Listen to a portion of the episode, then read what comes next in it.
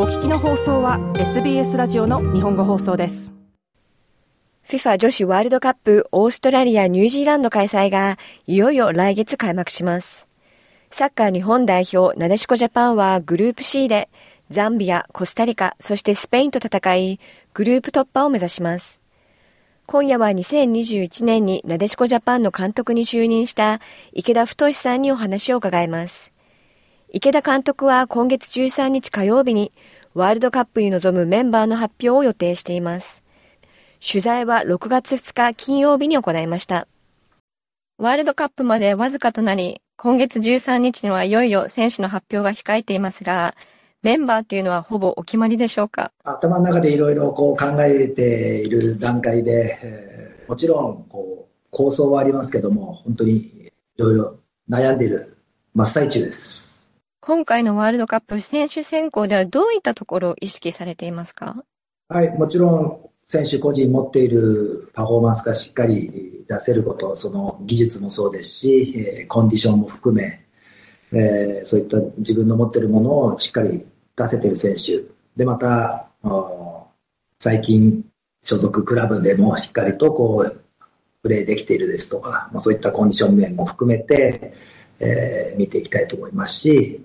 またその選手が日本代表のグループに入った時にどんなパワーを出してくれるか、えー、その選手がどんな力をそのチームに与えてくれるかっていうところもこう考えて、えー、選考の基準にしています。お話できる範囲で大丈夫なんですけども、ベテラン勢と若手というのはどういった割合で今回選考されますか？はい、あの、割合を特に考えているわけでもなく、その年齢でなく、こう、選手の与える影響力がチームにどういうパワーをもたらすか、まあ、そういったことを考えて、えー、まあ、若い力もあるかもしれないですし、経験ある選手のそういった、うん、心強さもあるかもしれませんけども、それはトータル的なことで、まあ、バランスを考えているというよりは、チームに何をもたらしてくれるかの方を重要視している状態です。2017年からなでしこジャパンの監督に就任されるまで、アンダー19、アンダー20と日本女子代表の監督を務められてきましたが、これまで監督が見守ってきた選手たちが今回、大舞台に立てるチャンスがあるということで、このあたり監督のお気持ちっていうのはどうでしょうか？私があのアンダーカテゴリーで、えー一緒に戦った選手たちがしっかりと成長している、してくれていることは本当に嬉しいことですし、また、あそうでなくても、日頃から努力して、えー、しっかりと成長してくれている選手もいると思います。で、また、それは日本の女子のサッカーが一つずつこう積み上がっているということですので、えー、そういったことの頂点としてワールドカップを戦っていける、まあ、そういった喜びがあります。2011年のワールドカップ優勝から12年になります。直近のワールドカップではベスト16で敗退、そしてアジア勢全員が敗退してしまうという結果となりましたが、監督はこれをどう受け止められていますか？そうですね。あの、欧米諸国の女子のサッカーの成長のスピードはものすごいものがあると、感じておりますし、また、日本でもこう WE リーグを発足させたいといろんなこう努力というかこう成長スピードを上げようとしています。まあ、そんな中でこういう大きな大会で、まあ、アジア勢が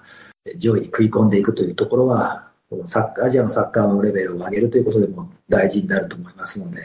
まあ、そういった、世界各国の成長スピードに負けないような戦いをしていきたいと思ってます。監督が考える本ワールドカップなでしこジャパンの課題というものは何でしょうか？まあ、課題といいますか、あの今、まあ、まさにリーグ戦っている選手もいますし、シーズンオフに入った選手もいますので、まあ、集合したときに、まあ、いろいろなこうコンディションもそうですし、あと、なでしこジャパンとして戦うっていう、そういった良い準備をすること、そういったマインドセットみたいなことは考えていきたいなと思ってます。初戦はワールドカップデビューを果たすザンビア。世界ランキングでいうと本大会最下位となりますが、バーバラ・バンダ選手など得点力がある選手もいます。監督はどういった点に注目してこの初戦、準備を進められていますか？はい、あの、もうワールドカップに入ったら、こう、FIFA ランキングというところは本当にもう考えられないという戦いが始まると思います。で特に初戦のザンビア戦では、本当にあのヨーロッパで戦っている選手もいますし、今おっしゃったように攻撃にも特徴ある選手がいますので、まあ、我々もそういった相手のスピードある選手を警戒しながら自分たちがゲームをコントロールできればなと思っております。その次はコスタリカ、そしてスペインと試合を重ねるたびに強豪になっていくという展開ですけど、監督は各チームの特色をどう分析されていますか？はいまあ、ザンビアは先ほど話したように、あの前線に本当にタレント、スピードやアスリートプレーヤーがいるので、えー、そういった選手のゴールに向かう推進力は警戒しないといけないなと思いますし、まあ、コスタリカは相手によってシステムを変更してきたり、しっかりこう準備してくるチームなので、どういったこう戦いになるかをゲームの中で判断し修正していかないといけない、そういった修正力が必要になってくるのかと思ってます。まあ、スペインは、えー、言わずもごあの、本当にサッカー文化というか、一人一人の技術もそうですし、戦術がにも長けている選手、またチームでありますので、まあ、どういった戦いをしてくるかというのは、まあ、1、2戦を見れる、まあ、3戦目なので、その初戦と1、2戦を見て、そこからまた考えを絞り出していければなと思ってます。このグループ C で鍵を握る試合といったら、どの試合になるでしょうか？はい、まあ、突破する予選のグループステージ突破するには、本当どうでも、どの試合も大事になると思いますけども、やはり大会の初戦という意味で、しっかりワールドカップに入っていく、まあ、そういったことも考えますと、初戦のザンビア戦、えー、には、しっかりと準備して入っていかないといけないと思うので、まあ、重要と言いますか、初戦が大事になるので、大事にしていきたいと思ってます。今大会我々オーストラリア在住の者が非常に残念なんですけども、勝ち進んで決勝まで行かないとオーストラリアに来ないという形で、あの、移動やリカバリーといった点では、本大会のスケジュールはどうでしょうか？はい、あの、ニュージーランドラウンドでも、予選のラウンドでも本当に移動が多いなというところは、こちらもスケジューリングするときに頭を悩ましたところです。またそういった意味では、選手のリカバリーですとか、試合に向けての準備をチームとしてどう整えていくか、そういったところはしっかりとスタッフと考えていかなければいけないなと感じています。ワールドカップはもちろんフィジカルの戦いであると同時にメンタルの戦いでもあります。監督は何かチームとして行っていることっていうのはありますか？まあ、特別チームで、えー、何かをするというよりはトレーニングと、まあ、ワールドカップの期間は長いので、えー、そのトレーニングやゲームに対する集中力とそれと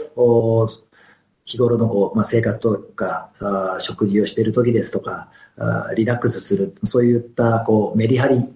まあ、そういったものをつけてい、えー、きたいなとは思ってますし、まあ、あと本当にこう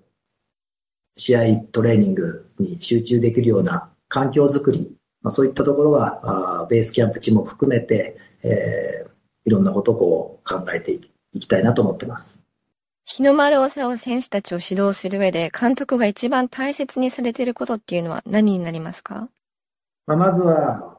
自分たちが日の丸を背負って戦える自分の大好きなサッカーで世界と戦えるというそういった喜びを感じてほしいっていうところは大切にしてもらってます。また、まあ、その上で、えー、まあ、責任感やあそういった達成感、まあ、そういったこともあるかもしれませんけども、まずは自分たちの戦いの中で、え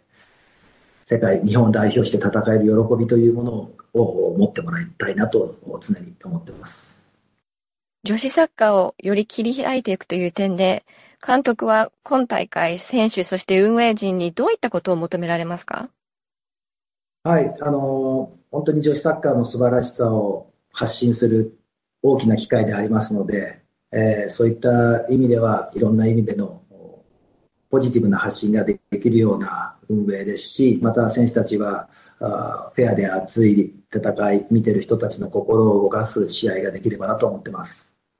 今回のワールドカップでの目標を教えてください。はい、あの、本当に一つ一つの戦い、目の前の相手をしっかりとこう、しっかり戦っていくというところ。でもちろん、そういう戦いの最終的には、オーストラリアでの試合に向けて、最後ファイナルまで勝ち上がって、オーストラリアで日本のサッカーを見ていただく、そういったところが目標ですね。最後にオーストラリアのサッカーファンに監督からメッセージいただけますか？はい、えー、我々はグループ C でニュージーランドのグループリーグで、えー、その後もファイナルまで、えー、オーストラリアの皆さんの前でプレーすることはできませんが、ぜひファイナルに、えー、勝ち上がって皆さんの前で、えー、日本のなでしこジャパンの戦いをお披露目したいと思ってますので、応援よろしくお願いします。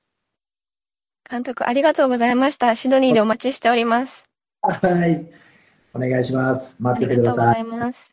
今夜はなでしこジャパンの池田太監督にお話を伺いました。7月20日に開幕する FIFA 女子ワールドカップオーストラリア、ニュージーランド2023。なでしこジャパンは7月22日に初戦をザンビアと戦い、26日にコスタリカ、そして31日にはスペインとノックアウトステージへの切符を争います。一方、オーストラリア代表のマチルダズは7月20日にアイルランド、27日にナイジェリア、そして31日にカナダと戦います。詳しくは SBS 日本語放送のこのインタビュー記事からどうぞ。アドレスは sbs.com.au スラッシュジャパニーズです。SBS 日本語放送の Facebook ページで会話に加わってください。l i いいねを押してご意見ご感想をお寄せください。